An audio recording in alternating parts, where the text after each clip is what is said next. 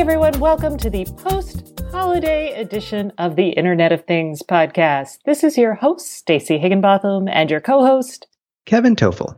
And today, since we are pre recording this in the early, early days of December, we are not going to be discussing this week's news. Presumably, there's not a lot. If there is, we'll cover it next week because that's how we do it.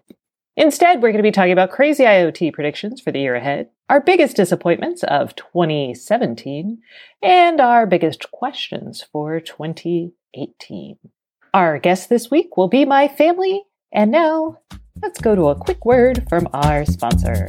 Home isn't just a place, it's a feeling. The feeling that you're safe to enjoy the things that matter most. Whether for your home or business, ADT helps keep you safe so you can feel protected wherever you are. Introducing the ADT Security Starter Kit. Everything you need to get started with ADT Pulse, including a camera, professionally installed for only $49. Visit ADT.com slash podcast today to learn more. Requires 36-month monitoring contract, installation and activation fees apply, enrollment in QSP and EasyPay required. Certain markets are excluded. Licenses available at ADT.com. Florida E through F 0001121, Louisiana F 1639. Okay, now we are back, and let's kick it off with our crazy. You want to go crazy IoT predictions or biggest disappointments, Kevin? Well, let's go with biggest disappointments. That way we have good stuff, you know, happy stuff to talk about at the end. Alrighty, let's kick it off with my biggest disappointment. Where, oh, where is my presence detection?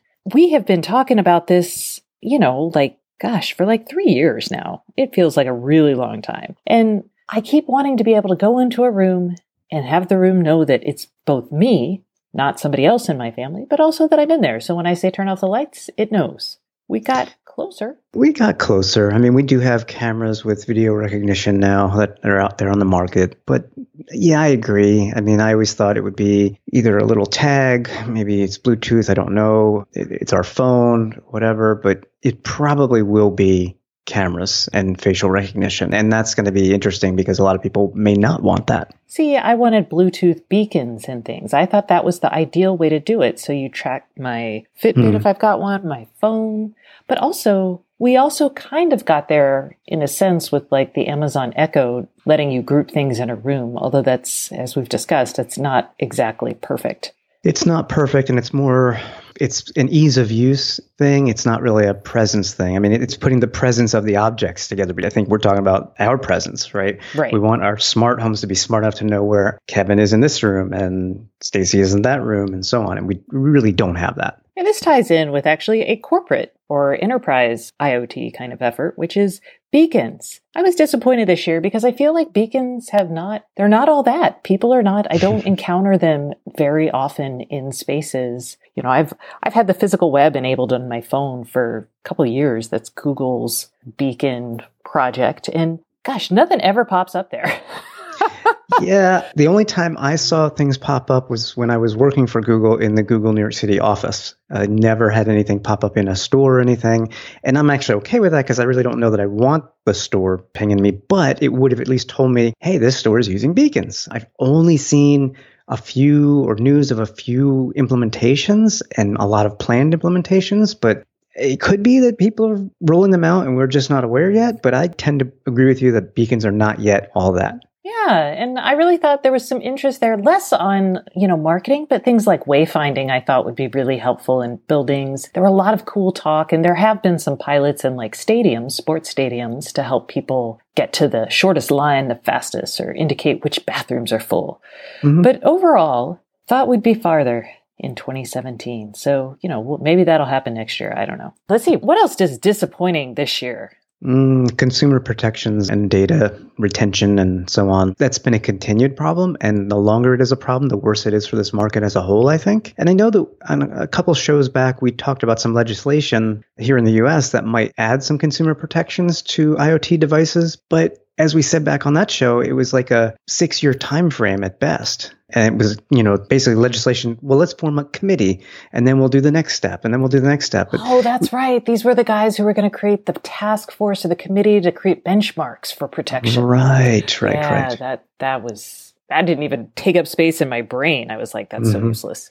Yes. So consumer protections, I'm actually disappointed that we haven't seen some big lawsuits. And I'm betting it's because a lot of this is arbitrated, like forced arbitration. Well, it could be that. It could also be that people, when you say forced arbitration, meaning in the terms of service that people agree to, or yes.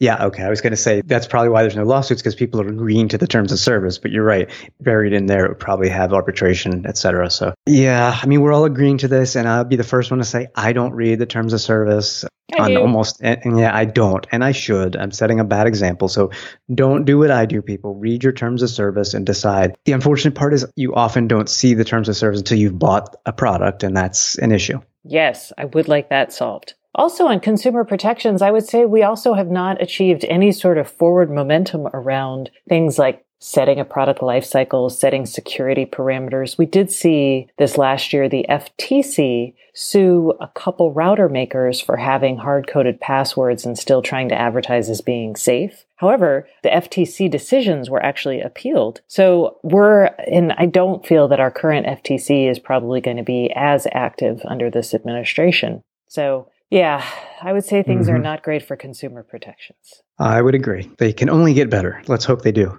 And speaking of getting better, or rather, it's opposite since this is the biggest disappointment section. Yes. Gosh, things are, I think, I feel like things are getting worse on the integration front. And I mean that in two separate ways. One, we have not seen a coalescing really around standards except for Madam A and possibly Google Home. So there's still too many hubs out there. There's still a lot of options and getting things to work together is not seamless. You're like enabling skills and logging into like 16 different accounts to get stuff working. And then even then it doesn't always work. It seems like we've got a solution that's a bolt on solution. We just keep adding, adding, adding little bits, not cohesive solutions, right? And like you said with Amazon, it's let's get the skills and I forget what Google calls them, but they have something similar. And then we also have, you know, third party services that can wrap all these things together with APIs. And it's just everybody's trying to put stuff together. And why are they doing it? Because it's not together by nature, by default. And that's yeah, you're right. It's kind of getting worse in that sense. And it's still up to the consumer. And what's making it even worse, and my best example of this would be the Amazon Echo show and Google's YouTube videos. Now people are actively, like the big manufacturers are actively trying to tear things apart. So one, it's all on me to begin with, but in some cases, I'm just never going to be able to integrate things. Right. And in that particular case, you bought something with a an expected feature that you no longer have. Which brings us back to consumer protections. Bada bing, bada bang, bada boom. All right. So I really like, honestly, biggest disappointment of this year might be so far in the smart home front that it still freaking sucks, even though we've said it sucked for the last three years. I'm very disappointed with the industry and I feel kind of angry about it. Okay. I'm getting emotional. I'm That's stop. okay. No, you're entitled. I mean, it's been a challenge. It's been an issue. I don't disagree, but I do think it's gotten better. It sucks less, depending on what it is, what product or what service or whatever it is you're trying to do. I think it does suck less. We have more options, which has its pros and cons. I think it's getting easier to set certain things up. Just a mesh network, for example, can be very easy to set up and can do a world of wonders for devices in your house. But you're right. It still kind of sucks. I appreciate you trying to talk me down there, Kevin. Thank No, you. no, no, not at all. Not at all. All right. And then finally, on my biggest disappointments are my gosh, cellular providers. Where are my flexible cellular plans for business and startup IoT efforts? I still feel like we're not seeing a lot of innovation there, and it's still hard for smaller companies to kind of build products with cellular based, you know, wireless solutions in them. Yeah, I don't disagree with that. I think this is still a pretty nascent market in terms of using alternative networks for IoT devices. Luckily, one would hope that the carriers and operators have learned a lot from the mobile broadband revolution, you know, starting 10ish years ago in terms of what they need to provide on the network, what kind of demand they're going to have from devices and so on. To be honest, we've seen figures, you know, there's going to be 20 billion devices. No, there's going to be 50 billion devices. So I'll cut them a little slack but by this time next year, if this is still on your disappointments list, that's a major fail, in my opinion. Okay. Oh, and another disappointment is the Trump administration's decision not to continue with the vehicle to vehicle communication standards that was Mhm. agreed to like five years ago and not to implement that, which there's concern over the cellular and the Wi Fi guys. But I really thought because We had this solved. Yeah. Yeah, I'm like, I, I- I- thought I this think was a lot of coming people and we could plan for it and that was going to open up a lot of really interesting possibilities. And then it's like screeching halt. No. I can't argue with you on this one. I'm disappointed as well. It's just it's something that took so long to get going, and we even had you know an official protocol standard for it, and we were just about to get rolling out here, and now it's like, nope, not doing it. Yep. So that kind of sums up my biggest disappointments. As always, I'm disappointed that I don't hear more from companies that have actually implemented some cool IoT stuff. I know that you're out there. I know there are pilots and those are kind of sensitive. I'm a little disappointed that I haven't heard more successful wide scale deployments. And that could be partially because companies may think, well, we just implemented this one thing. Yeah, it was a massive undertaking and it gives us this data that we didn't have before. We can make more sense of it. But part of me says, are they thinking that's not big enough and therefore not reaching out or shouting from the rooftops, look what we did? I don't know. Me either. So that's our disappointment. So now we'll move into our crazy IoT predictions. Okay, that's just a fun voice. So let's talk about what we think is going to happen in 2018. So let's kick it off with me on the smart home side. I think price is going to become a huge honkin' deal to consumers. We're seeing so much interest in really cheap IoT home devices. And I think that's because people have realized that, like we said earlier, it's still kind of sucky. And I'm not going to spend a lot of money. It's a lot to ask someone to spend, you know, 250 bucks on a camera if they're not sure how it's all going to work together, you know, with, with other products. So I think cheaper devices are going to come in. And that's actually tied to another prediction of mine, which is the quality in China from Chinese manufacturers is actually getting really good. There's a lot more emphasis when I talk to suppliers and when I talk to manufacturers. They're telling me that in China, quality is becoming a big issue. And so if you tie those two things together, we're going to see some cheap devices, but decent enough quality. And I think that's going to be put a lot of pressure on other providers in this area. I hope so because I just started pricing out motorized blinds for my house, and oh my goodness, it's ridiculously expensive. Oh, yeah. Mhm. Well, so if you do motorized blinds, I will tell you that part of the challenge is you want quiet blinds mostly. And those quiet motors, they cost a lot. yes, they do. Yes, they do. So let me add a prediction in here. I think after what it's been since 2014, I think it was 2014 that Apple announced HomeKit. Mm-hmm. So was 2015 going to be the year of HomeKit? Well, it wasn't. Was 2016? No. Was 2017? Mm, No, I still don't think so. I think 2018 will be able to say, yeah, HomeKit has finally quote unquote arrived. Siri will probably just be good enough. I don't think I made this prediction back when they announced the HomePod, in fact, saying by then they'll have improved Siri so that it will compete better with Amazon and Google's offerings. But now I'm I'm rethinking that. I do not expect that to happen, but it'll be good enough. And yeah, I think the big change here was Apple's decision to go with hardware-based security authentication and they have rethought that through. Now it can be software based, or at least they announced that it could be. So I think that will ease the burden on a lot of these device makers, which they were kind of going in circles for the past year, year and a half, in my opinion. So 2018, I'm going to call it HomeKit is it's the year. I don't know if I agree with that prediction, but it's possibly because I've been burned by HomeKit before. And the people I talk to have also been burned by HomeKit. And I think they're Indeed. losing the vendors and manufacturers are certainly losing faith with them or have lost faith with them. The consumers, it's still a very popular request we get when people email us questions. They're like, does it work with HomeKit? And no. Uh, Fewer things do work with HomeKit. That is true. But yeah, let's see what happens this year. So yes, I do see some more products and, you know, maybe. All right. I also think, and this is kind of a fun one, I think we're actually going to see some smart homes getting built. So new builds, this is new construction and new apartments and homes getting smart features added to them or going on the market with smart features. So in the new build market, I think connected elements are going to become just part of the de facto package, kind of like at a certain income level. So like kind of like granite countertops. I do think that's happening.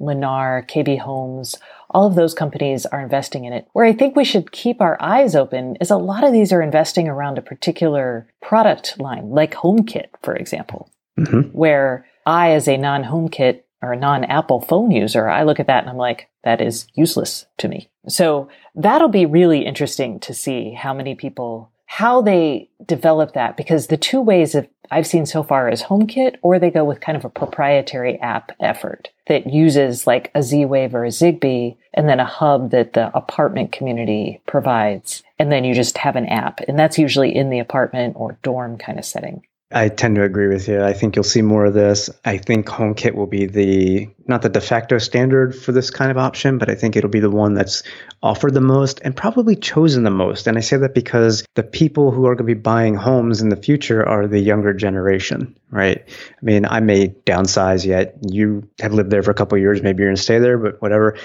You're not going to buy new construction again, is my guess. Neither am I. Oh, I heck no. I'm going to buy new construction. If I buy an old house, I can't get any neutral wires. This is very true. I can sympathize with that personally. But again, that generation that's up and coming that will be buying the newer properties, for one thing, I think they're probably more iOS than Android, and they're going to want this. Man, I can't believe you just called me old, Kevin. Oh. I, did, I didn't say old. I, I, the younger, younger generation. So we're no longer up and coming. I got my AARP card. That's all I know. All right. After Kevin's called me old, let's move move ahead to new predictions. Oh, I like this one. This is a good one from Kevin. Oh, is it something I alluded to in a post a couple weeks back? I think we will start to see in 2018, very slowly, but we will see it, more offline or contextual smarts in the home, thanks to more localized machine learning and AI. This goes back to some of the products that Amazon announced this year back in November. Also, Google has some products around this. I'm talking specifically about Greengrass for Amazon and TensorFlow Lite for Google. I think those will be your two bigger players in this space. And we'll see if it's going to require new hardware or not. I'm hoping not. It just amazes me, for example, that Google's Pixel phones can be offline but still tell you what song is playing in the area. So there's some, what used to be in the cloud is now on the phone, right? We're going to see that type of thing going now to the home. Yes. Uh, and this last, in 2017, Intel, they launched a device called the Movidius, I think it was the neural network dongle or something. It was a dongle that you bought and you plugged it in and it had, again, AI capability, machine learning capabilities on this portable little stick, a USB stick. It was crazy. So this is definitely a trend. And I think what we're going to see is now that all this is out there and people have started using it, we're going to see some really cool stuff happening next year. Yep. And the added benefit is when the robot overlords rise up, we can just pull out their AI dongle. That's aim for the dongle. uh, I'm yes. Okay. Also, this is more on the enterprise front, but I think for 2018, we can safely say that the race to the cloud by everybody and their dog, I was going to say everybody and their dongle. Um, no, everybody and their dog in the industrial space is pretty much over. They've given up that where now the cloud is over. The IT guys won. So we've got Azure, we've got Google, we've got Amazon all offering really competitive and compelling IoT services for enterprises and industrial clients. And related to that, next year we're going to see edge has already been a big thing this year but it's going to be more so next year and we're actually going to see how companies are implementing it we're going to see a lot of startups come in and solve for some of the problems of computing at the edge such as latency security issues and bandwidth so i'm going to look forward to that feel free to call me if you're one of those cool startups and you know we'll talk and let's see oh we talked about this last week but Kevin brought up a very good point, which is business voice. I think that's going to be big next year, but it is also going to be an IT nightmare.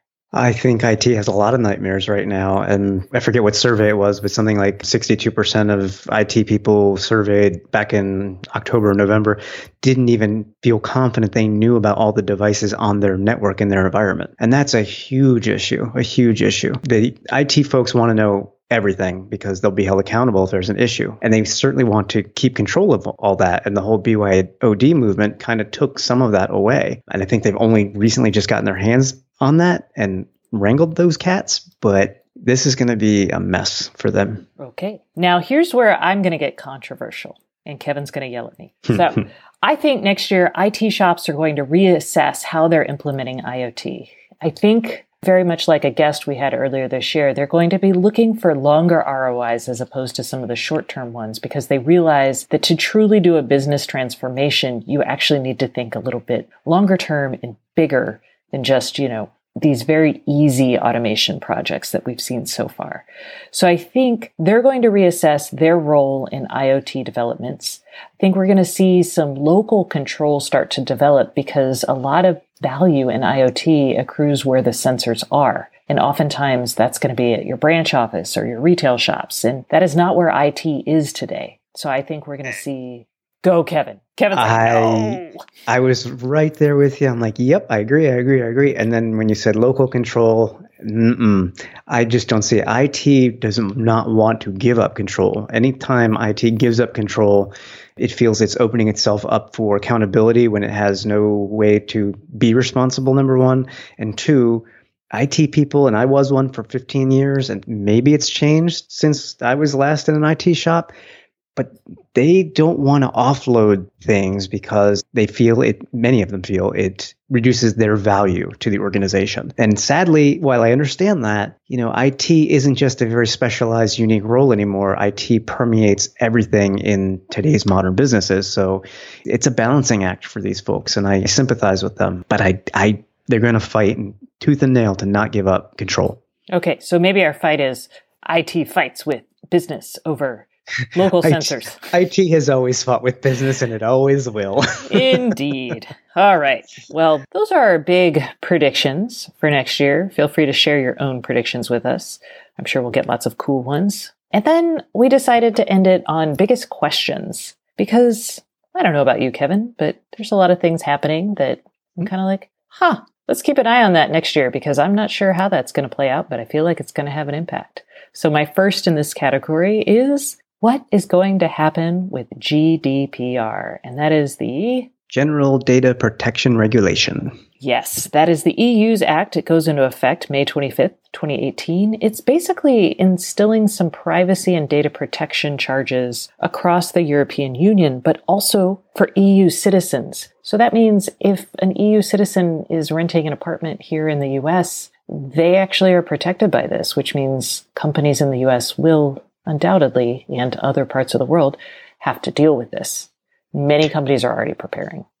Yeah, I have a feeling they're going they're not going to be prepared for those kind of situations. And the other aspect of this is we've got the whole Brexit vote. So UK folks, you're not covered under GDPR anymore unless the UK passes something similar on its own. Yeah, you guys are like the dumb Americans here. Ta da! Yep. With no privacy protections whatsoever. Now, I will say, looking ahead at this, we'll probably see a spate of lawsuits very soon after it's passed. Most of the big tech companies are totally on board and have been forever in terms of getting their house in order for this. So we're going to see some really interesting, I think the lawsuits we'll see are probably going to be towards smaller companies and maybe some of the sketchy data brokers that have historically been in the shadows. They're going to start coming out. We're also probably going to see some newspaper articles from people who are like reporters saying, Hey, I just asked Tinder for all the data they have on me and holy cow, look what they have. So I think there's going to be a real public accountability challenge that's going to come out as a result of this. And actually, I'm glad you mentioned that. This is probably something that you and I should consider doing as well as the listeners. Every once in a while, go and download all of your data that's available, say, from your Google account, from Facebook, for whatever it is, and go see what they really have. Because there's been a lot of interesting stories in the past year about, you know, shadow accounts and so on and so forth. And it's probably on us to, to really dig into that. All right. See, we're just giving ourselves more work. More uh, homework. Next big question. Kevin, you want to take it? What will the end of net neutrality mean for IoT? We're assuming that net neutrality does go by the wayside from the protections that were put in place two years ago. I don't know, because only because I don't know that we have all the details yet. But I don't know. What do you? I'm sure you have thoughts on this. We don't have to. I mean, that's why it's one of our biggest questions. We don't have to know how it affects us. We just have to bring it up as like, hey, it's possible. Now we're recording this before the December 14th vote. So we don't know how that's mm-hmm. going to go or if it's going to happen. There's also, will that vote stand after comment fraud in front of a judge? Don't know. But all that's going to be stuff that's going to have to be decided. And then also just how are ISPs going to treat things? Like Comcast has a very big smart home effort. And they also have been historically pretty aggressive about blocking things on their network. Mm-hmm.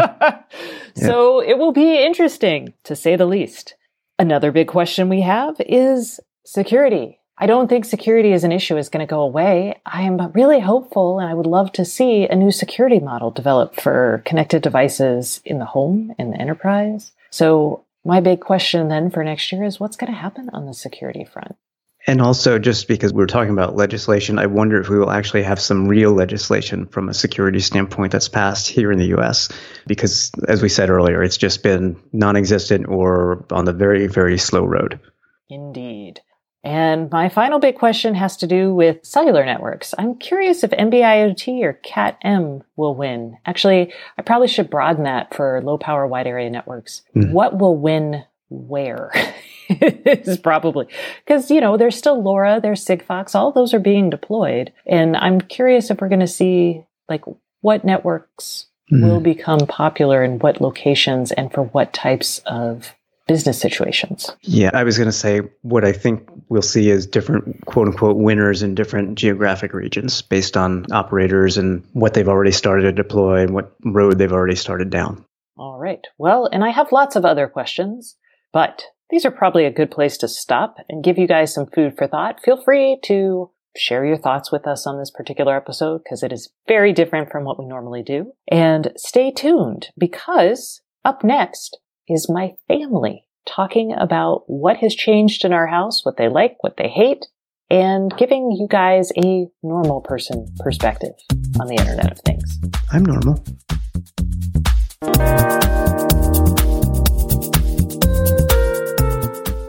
Hey everyone, welcome back to the Internet of Things podcast. This is your host, Stacey Higginbotham, and today's guests are my family. So I've got my lovely husband, Andrew. Hello. And my daughter, Anna. Hi. And as usual, around this time of year, they are here to join us to give you a mainstream perspective on what it's like to live in, in a smart home. So let's kick it off with this year. I feel like I personally have tried out fewer devices and have spent less time changing the makeup of the home. Do you guys think that's true? I would say lately that's the case. You know, there's still some things that I wish would be tinkered with so they would uh, work a little bit better, but I think that's probably true because we've got kind of a baseline together with all of our lights in particular. So this year, I brought in a couple new devices and some of them you guys were really enthusiastic about. I know everyone who listens to the show understands my husband's affection for the June oven. Yes.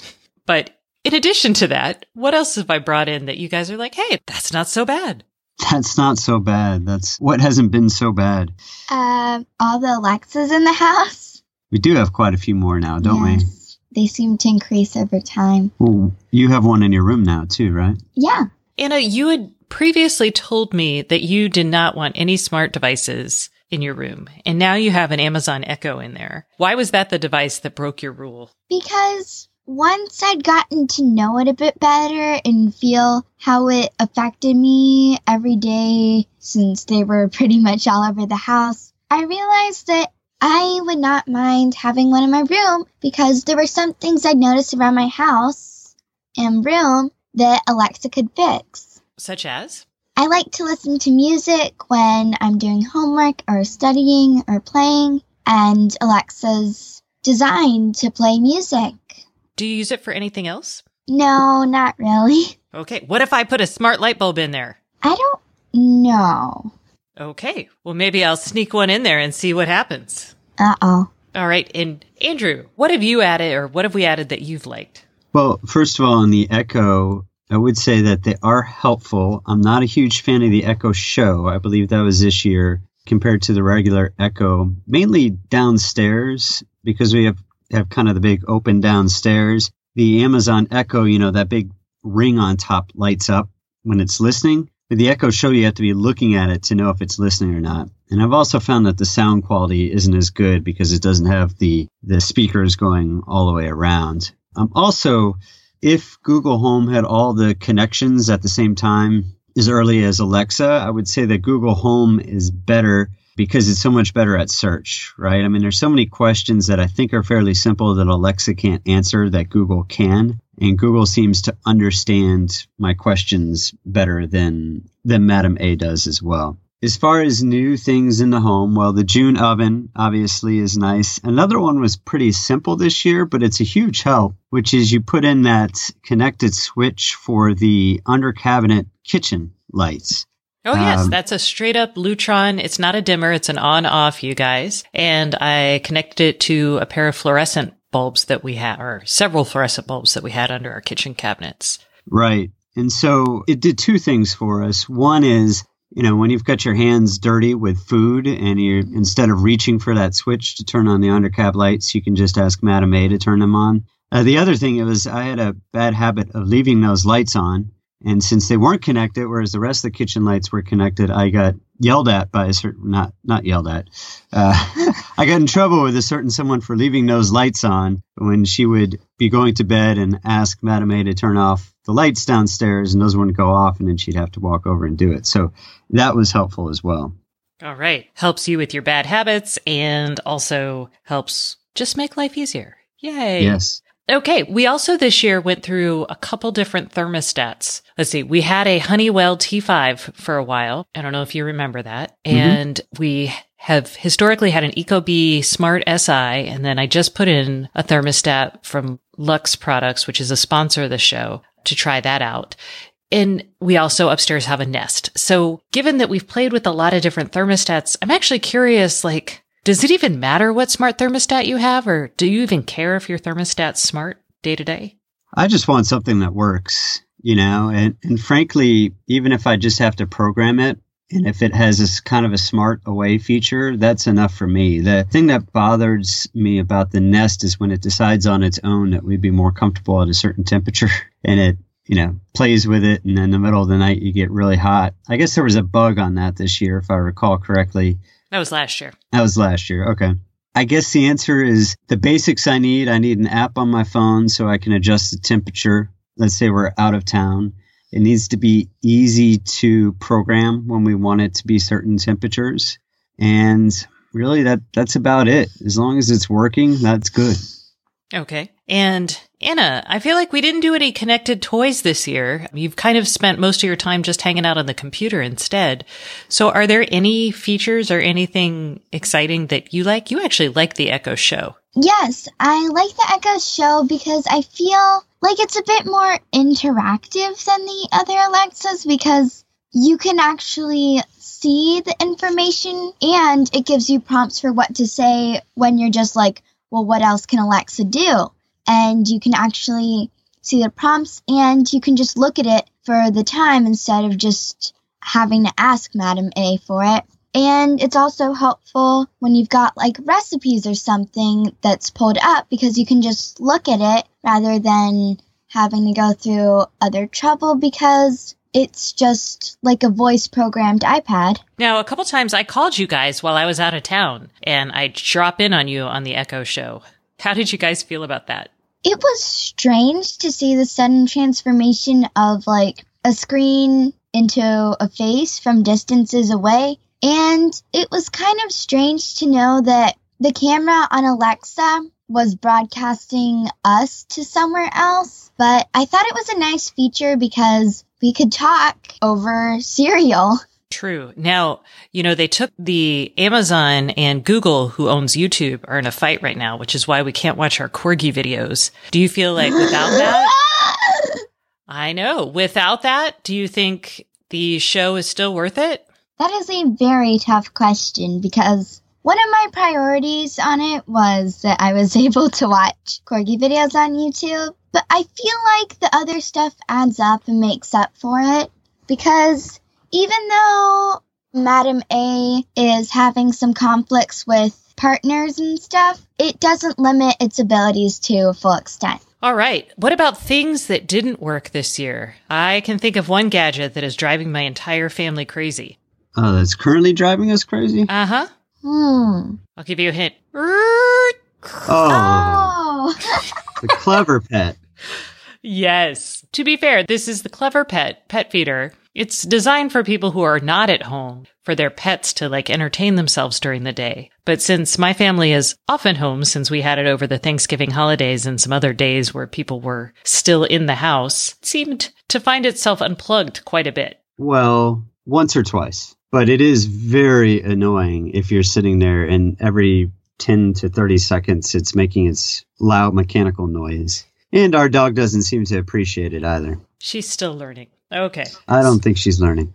All right, fair enough. It's possible that our dog is not learning. Okay, what other gadgets, any other things that we saw this year that you guys hmm. were like, I want some of that? Why don't we have this installed? Or please take this out of my house? One thing I have noticed this year is that our internet seems to be working well. And I think, I don't remember when we put the first generation Eeros in and the second generation, but, and I don't know if that's it, but I was having lots of connectivity issues before that. And it seems to be going really well the past six to 12 months. We'll give Eero the credit for that because, yeah, you definitely had some, your computer just did not like staying connected to our. It didn't. Another thing too is a device I rarely use, but when I do use it, it's extremely helpful, and that's the Chamberlain MyQ for the garage door. For example, when your car was in a shop and we had the loaner car, didn't have the garage door opener or the, the home link. And so being able to open up the app and select MyQ and just open a garage door that way was helpful, especially because we have such a sloped driveway. So to actually park it and get out and go into the garage and open it isn't all that easy. So that was very helpful as well. And speaking of the MyQ, they actually have added a feature that would integrate it with like IFTTT or even like maybe your Google Home. And what it is, is you would pay a buck extra each month or $10 a year. Right now, we don't subscribe to any of these things, but I'm very curious if you think there would be value in one of those types of subscriptions or maybe a cloud based camera subscription. That's a good question. You know, one thing we've done recently is go through and look at all of our subscriptions and because they do add up and see which ones we're actually using and need to keep. I can't think of anything off the top of my head with the MyQ where I'm like, oh, I wish it could do this or that. That said, a lot of time, you know, I didn't think I needed voice activated stuff before the Alexa came along. So, you know, sometimes it's once you actually get it that you realize how valuable it is. Security cameras, I guess if they would record for a little bit longer or keep it stored longer, but for the most part, we would know if we need a recording pretty quickly after it happens, right? If we were robbed or something like that, we would know. I can't think of anything off the top of my head where I'm like, I would pay a monthly fee for this. At the same time, I'm sure there are some things that would add value that I'd say, yes, let's pay for it. Okay, Anna, because you are young, you are the voice of the future. And you come with your own theme music. In your ideal world, what do you think the house that you live in in like 20 or 15 years, what do you think, how do you think it reacts to you? In the future, it really depends because I feel like the way technology is going, it's going to be a lot more customizable for your needs. And I really like being in control of things less than being able to talk to things. So I like to have an easily access to lights and controls. So it's pretty clear that this year was the big year for voice to become a smart home interface. Since we've been early adopters of this trend, when has it worked and when doesn't it work for you guys? Well, it's very helpful, I think, for lights in general, especially when your hands are full, or in our case now, we can, when we're going to bed, we can just come upstairs and say, turn off downstairs. We also added the television thing this year. What is that called? The Logitech Harmony Hub. The Logitech Harmony Hub, which is kind of nice when you you have a glass in your hand and you're heading over to the living room to watch TV to tell it to turn on the television and, and have the TV and the Roku and everything just kind of boot up. I will say though, it still seems like Madam A mishears us a lot and it's not getting any better. In fact, I feel like as we add more devices, it gets worse because she gets confused between them. And so, you know, a lot of times she asks for clarification and it just seems so far off from what we were asking. Well, let me ask you this, guys. What if I swapped out Madame A for Hey G? No. I like the idea. The the one thing I don't like about the the Google is that it has so I'm I mentioned the Alexa has that ring of lights on top, so you know when it's Mhm. listening. The Google Home, on the other hand, has a sloped top and it lights up a little bit. But if it's facing away from you, if the slope is going the other way, you can't tell if it's listening. So that's one downside. But I'd I'd totally be up for trying like a swap downstairs and seeing how it works. We did it for a little bit, but you did not utilize it. Well, was that when we had the regular Madame A? Yes. Because I think my big complaint with the Google was that I didn't know if it was if it hurt us or not. Whereas the Madam A, we could see that it was listening. All right. Any gadgets on your wish list? Oh, I have one. It's a bot that comes in and actually sets up the expensive thing we have that makes our shades go down automatically and allow us to control them. Every year. I just I just want to give you something to look forward to. The house of 15 or 20 years from now, it'll actually be set up. Anna, anything that you're excited about or think would be fun? Honestly, um, the smart toys these days, they're getting more and more interactive, and I really appreciate that because it's not just a, oh, if I press this, something happens. It gets you deeper into like, oh, if I do this combination, then it's going to interact with me, then I can interact back. And it really kind of sets your horizon towards a bigger goal when you're playing and learning about tech. Was it last year that we got that robot that The we played for? Yes. The, as I would call it, the seven minute toy? It was kind of a it was like a 2 week toy, but yes. Yes. Cosmo. Cosmo, yeah. I Yep. think the key is toys that you continue to play with, especially if they're they cost over a hundred dollars. because when it's aimed towards kids, the main goal is not to show off the technology that's behind it. It's to use that technology and utilize it to keep the buyer or purchaser entertained because Cosmo had some really advanced technology where it was using multiple codes to get a full body function over a robot so that it could do all these tricks. But it really didn't keep you as entertained because it was more about, wow, we figured out this tech where it's in full control over a body and it can do all the stuff, and less about, let's interact with it, let's play with it. Okay, you didn't have fun playing the cube stacking game with him? I thought it was just that he didn't have enough things to do. that was also part of it because in the long time run, it could not keep you that entertained because you did have some interactive things with it, but a lot of the time it was less of let's interact with it, let's teach it stuff, and more of let's go over the things it learned and see how cool they are. Well, you guys, thanks so much for A, talking to me, and B, living in a smart home with me for the last year. Again. Uh, our we don't have a choice. I mean, I mean, our pleasure. Yes. Great pleasure. Can I have a corgi now? That's all for this week's Internet of Things podcast. Remember, if you want more IoT news, please sign up for my newsletter at staceyoniot.com. Thanks for listening, and we'll see you next week. Thank you.